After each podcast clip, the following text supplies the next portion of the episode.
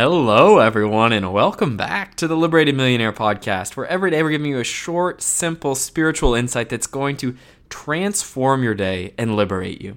Now, today is my first day back in a few weeks. I took some time off to have vacation with my family, and then, frankly, got sick, got a COVID test, COVID negative, but still sore throat, all this. And what it's forced me to do is change the way I operate a little bit while my voice recovers. So first of all, if you haven't checked out on Facebook, I'm doing daily, or almost daily, essays on human happiness.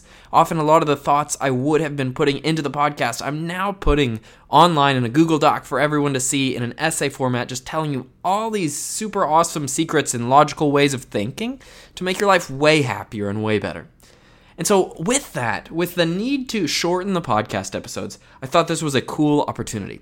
If you like the deep dives, the deep logic, the super crazy, intense, manic, amazing, deep thinking about life, head to those essays. I'll link them in the podcast description. From now on, for a few moments, for a few, podcast segments, however long it takes, we'll just do simple 3 to 5 minute podcast episodes daily so that every day you can know it's not going to be some crazy, complicated, over-the-top thing. You can just listen, recenter yourself, and realize there's a whole different way to live life, a liberated way. So let's start that today with a really unique concept, a really unique activity. It's a simple spiritual exercise that is going to change everything about the way you see the world. And it's this.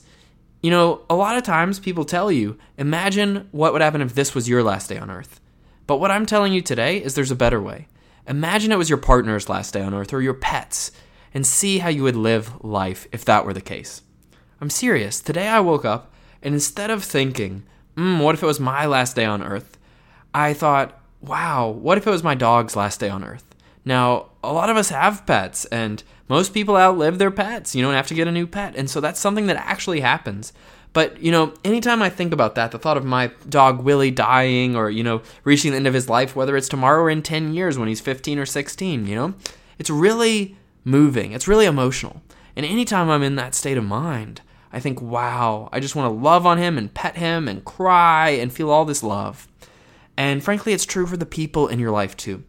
What I've realized recently is that what we're all afraid of is not that we are not good enough, but that if we love other people, we won't be loved back or we won't be accepted. And the best way to realize that that fear is a lie is to imagine, what if this person you love that you're not telling or that you're not telling enough or that you're not being kind enough to, what if they died today? How would you feel? What if you knew? What if some angel came down to you and told you, hey, this is your partner's last day on earth, and they don't know it, but you do. How would you act towards them that day? How would you interact with them? You might say that's a morbid thought, but the truth is it's a beautiful thought because you realize, wow, there's so much more to life. If you knew it was somebody's last day on earth, you wouldn't worry, you wouldn't stress, and you also wouldn't be afraid of if you upset them. You just give them as much love as you could. And if you did a favor for them or a chore or something like that, you wouldn't be doing it because you're afraid that they're going to judge you tomorrow or they're going to be upset at you tomorrow. You'd be doing it because you love this person and you'd be feeling that amazing love all the time. So that's it for today, guys. Imagine everyone you see, everything you see, right? The best way to exercise it is on your pets. Okay, your pet is the perfect example because the truth is there probably will be a day where your pet passes on. Look at your pet, your dog, your cat. In Grey's Anatomy, there was this lion. Someone had a lion as a pet. Whatever you have as a pet, look at them and just imagine, what if it was their last day? How much love would you give? And what you're going to realize real quick is that it's the amount of love you give that dictates the quality of your life. The truth is what you're really most afraid of is that you'll give love and that instead of getting love back, somebody will be mad or upset at you. But when you think about this, the fact that could be somebody's last day. It'll change the way you operate, and it'll make you so much more open to giving and sharing that love, and then suddenly, everything is going to go better in your life.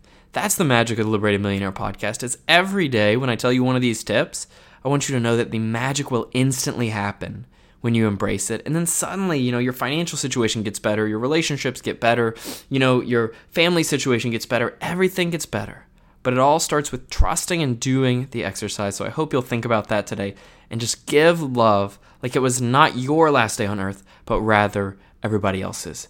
I'll talk to you again tomorrow with another short, sweet, simple, liberating episode. See you later.